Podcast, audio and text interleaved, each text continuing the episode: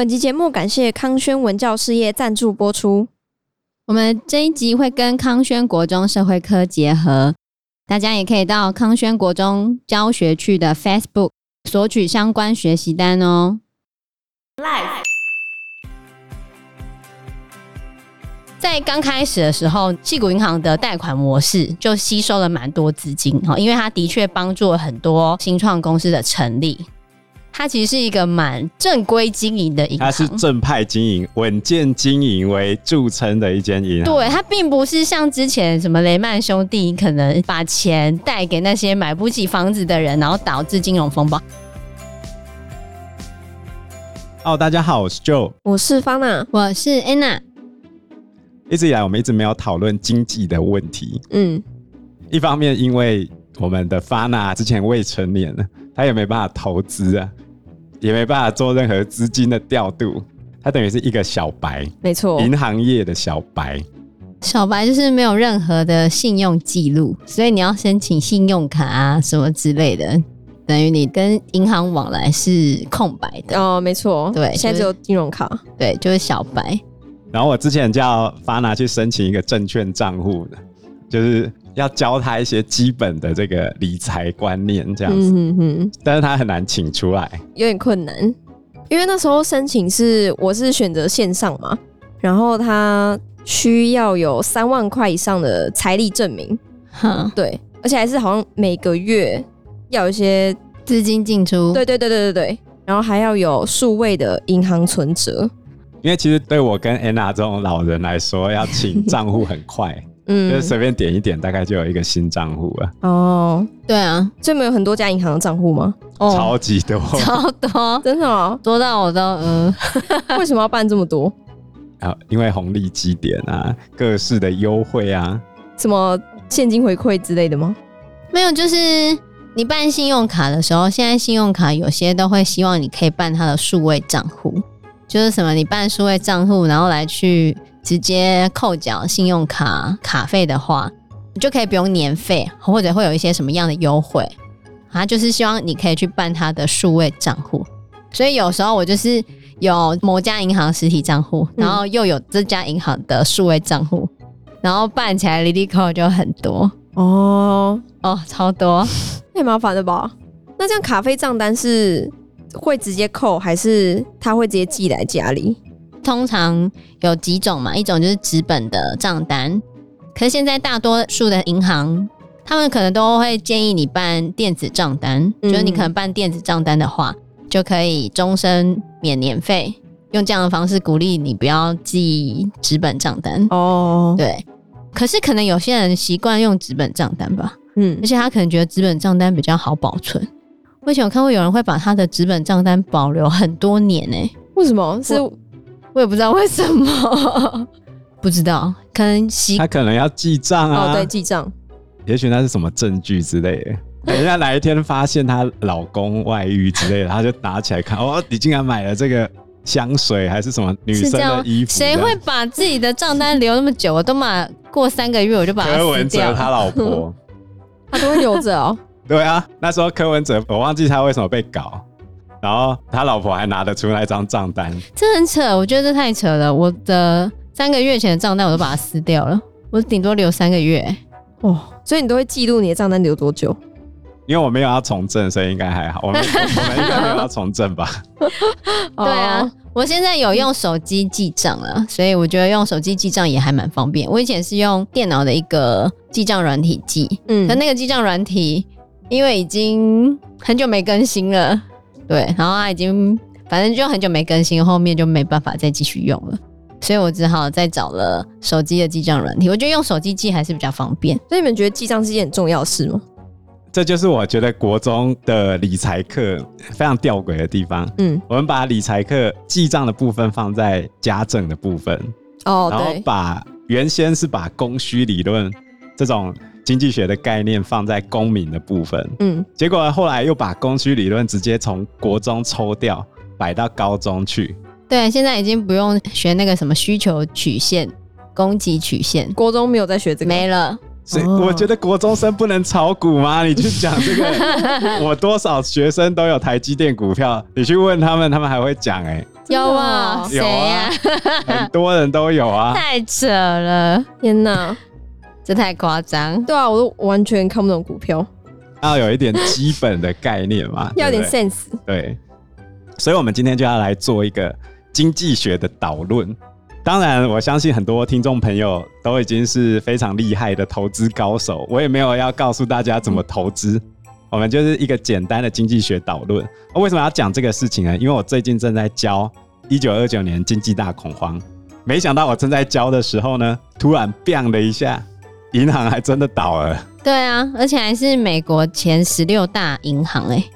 那我们请 Fana 来念一下这个新闻。美国一周内倒了三家银行，即加密货币友善银行 Silvergate Bank 在八日受 F T X 破产影响而终止营运后，全美第十六大银行矽谷银行 S V B 也在十日宣布破产倒闭。如今纽约州金融监管机构又在美东时间十二日以系统性风险为由，关闭全美第二大加密货币友善银行 Signature Bank， 以防止这场自二零零八年金融海啸以来最大的银行危机继续蔓延。我看到这个新闻之后啊，刚才 Fana 念的还刚开始，在我们录音的三月二十号、嗯、又挂了另外一家银行，叫做瑞士信贷。瑞士信贷，信用贷款的那个瑞士信贷。瑞士信贷是世界排名第四十五名的银行，总资产八千九百二十一亿美元，非常有钱就对了。那像倒闭的这些钱都不见了吗？还是就是因为这些钱没有才倒了？你问了一个好问题。理论上，一家公司倒了，它就会进行清算。清算就是这家公司剩余多少财产。比如说你现在投资我这间公司一百万，我可能拿去买各式各样的东西哦，比如说汽车，比如说办公桌椅。然后我倒了之后，这些东西就可以被清算，折多少钱退回给你这样子哦， oh. 但是你不会拿回所有的钱。假设你投资我一百万，我已经花掉全部了，然后卖掉的东西可能折六十万。假设只有你一个股东，那就是赔你这六十万嘛。嗯，啊，问题是如果不止你一个嘞，你觉得得到很少。对啊，所以通常也不至于到血本无归，但是你能够得到赔偿一定不是全部，嗯、而且你要有心理准备，可能会全部蒸发。是小部分才拿回来。如果正常状况下啊，这会产生连锁反应。嗯，就是你如果今天投了非常多钱，现在拿不回来，是不是就卡在这个地方啊？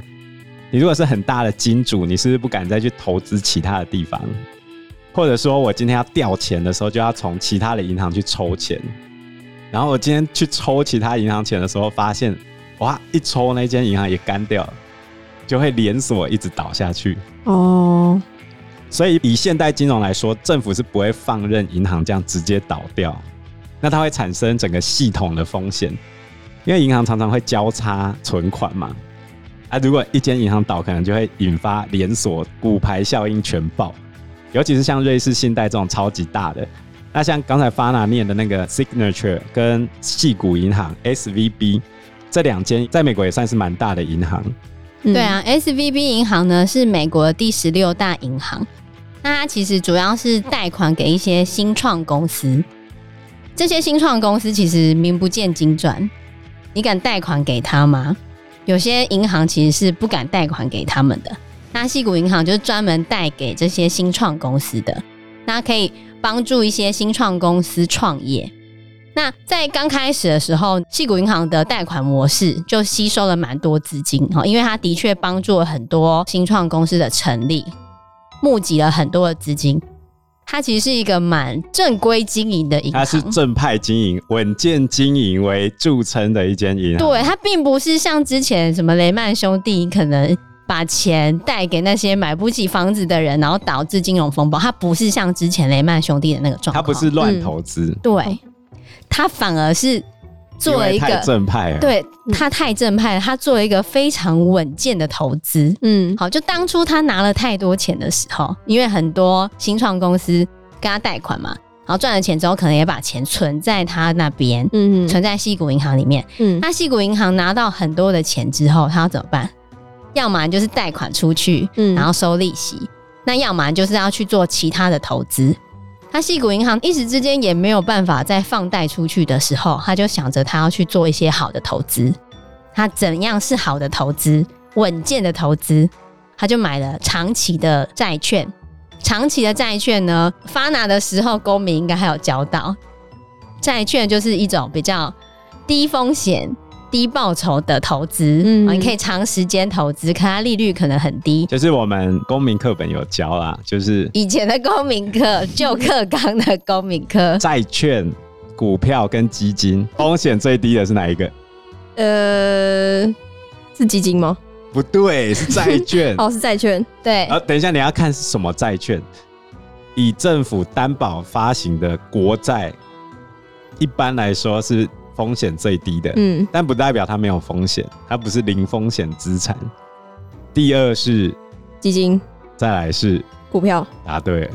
所以其实矽谷银行它就是把钱拿到债券那边去投资，它是投资长期的债券。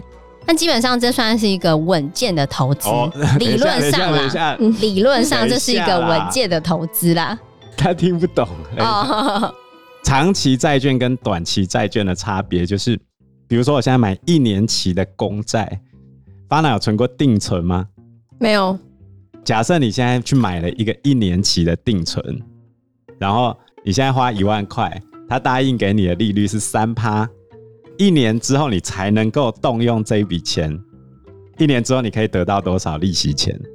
假设一年吗？一万块三趴，我买了一年的定存，对，每个月固定存，没有，你就是一次存，一次存了一万块的定存，哦、一年之后你可以领三趴哦，一零三零零，它本金跟利息会一起还你嘛？嗯，但是我一年之后才可以拿到那个钱。答对了。然后另外一种叫长期债券。长期就是比如说你今天囤十年，我给你 百分之十 的利息，也就是说十年之后你会得到一万一千块。问题是在这十年之中不知道发生什么事，你不能动这一万块哦。哦、oh.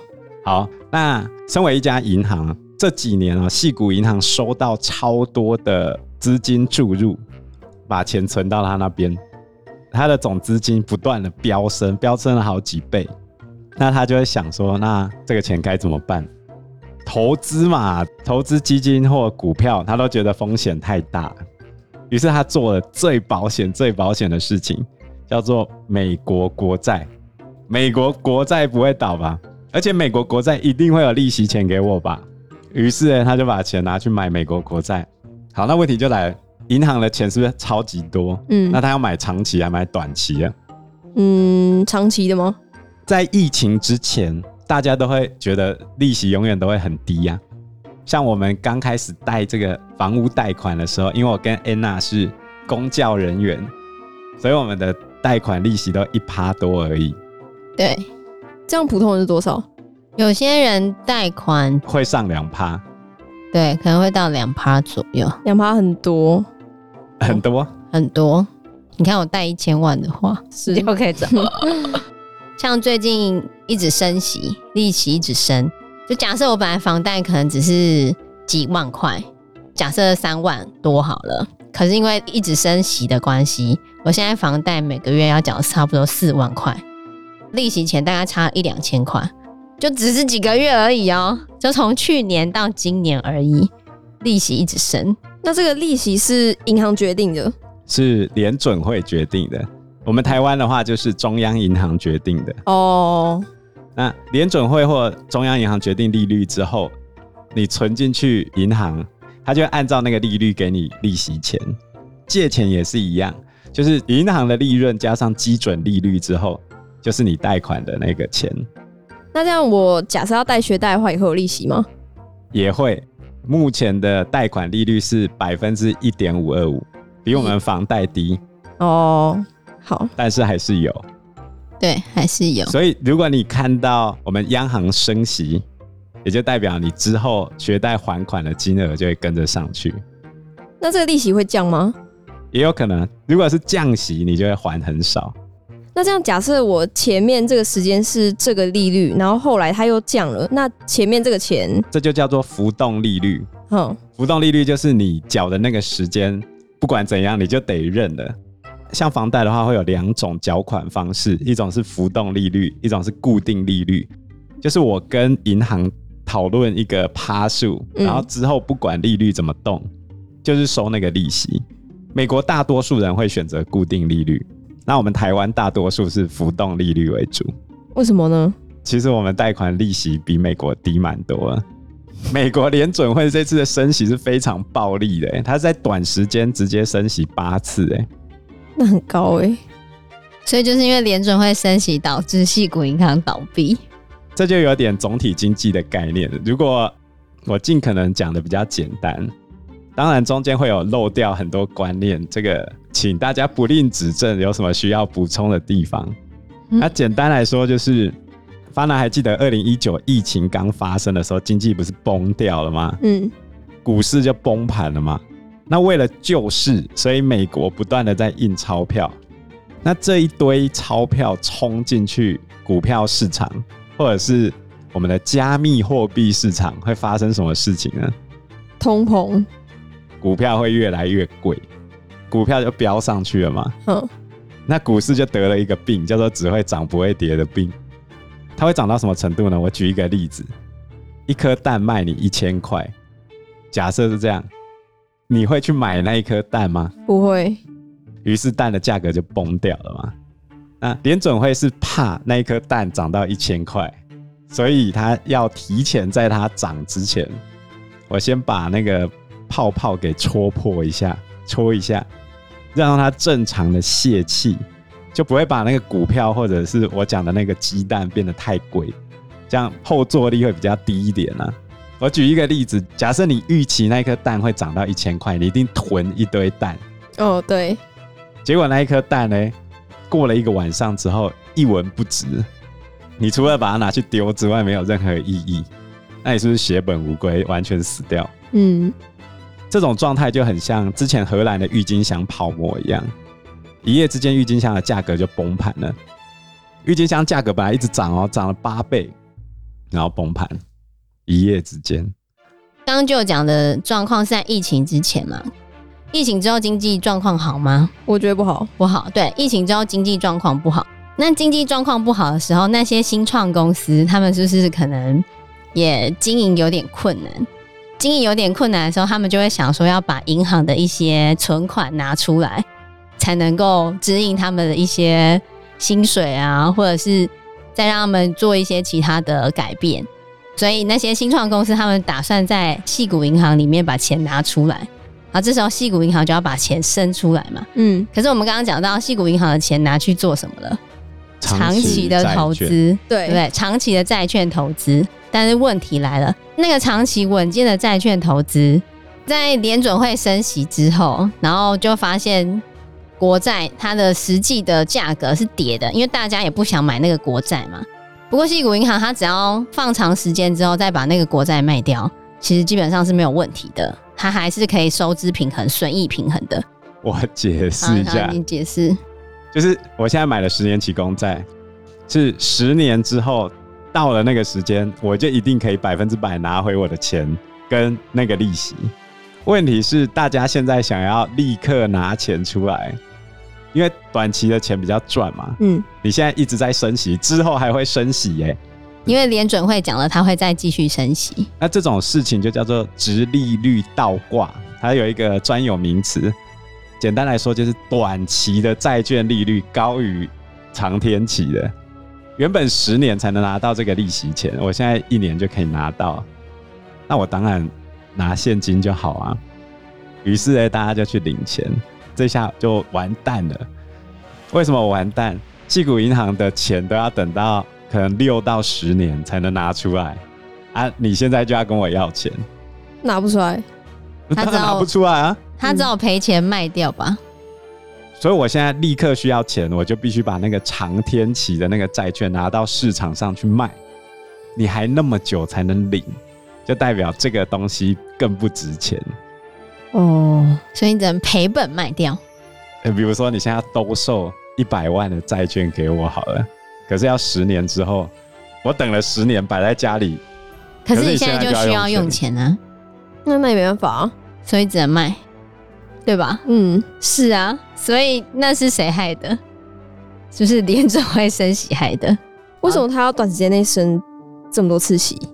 因为联准会担心股市过热，所以就像我刚才讲的，他不希望那个鸡蛋涨到一千块哦，所以他必须升息去把股市打下来。嗯，股市不是他要考虑的重点。另外一个就是鸡蛋变一千块，这叫通货膨胀。你如果不升息的话，通货膨胀会进入完全失控的状态。嗯，所以你有没有发现我们东西其实越来越贵？有。以台湾来说，今年的实际薪资是倒退的，倒退的。所有人减薪，比如说你今年薪水调薪一千块，可是你每个月生活费要多支出两千，那你是赚还是赔呢？赔。对啊，我小时候一包科学面五块，现在涨两倍，但薪水却没有涨两倍。现在十块了哈，现在十块，十块啊！哦，好，哎，我以前还可以买那一包五块的红茶，你知道吗？红茶吗？对啊，还是袋装的。所以联准会为了让物价不要失控，不然大家会活不下去。嗯，那他就必须要去打压这个通膨。怎么打压？我举一个例子，联准会在二零一九年的时候，为了拯救整个市场，于是他撒了一大堆钱进去。这笔钱怎么撒出来的？很简单，印钞机，狂印，然后就丢进去。丢进去之后要怎么把钱收回来？嗯，你要把钱存进银行有一个先决条件，利息钱高嘛。你才会把钱放进去嘛，然后放进去它才能回收嘛，嗯，就这样啊。因为时间关系，我们这一集节目就到这边咯。有任何的建议都可以在留言区告诉我们，或者是直接在 Facebook 或者是 I G 私讯我们，嗯，我们都会回应你哦。喜欢我们节目的话，欢迎按赞、订阅、加分享。如果喜欢我们今天的内容的话，也欢迎赞助我们一杯咖啡的钱，让我们可以走得更长更久。谢谢大家，谢谢大家，拜拜，拜拜，拜拜。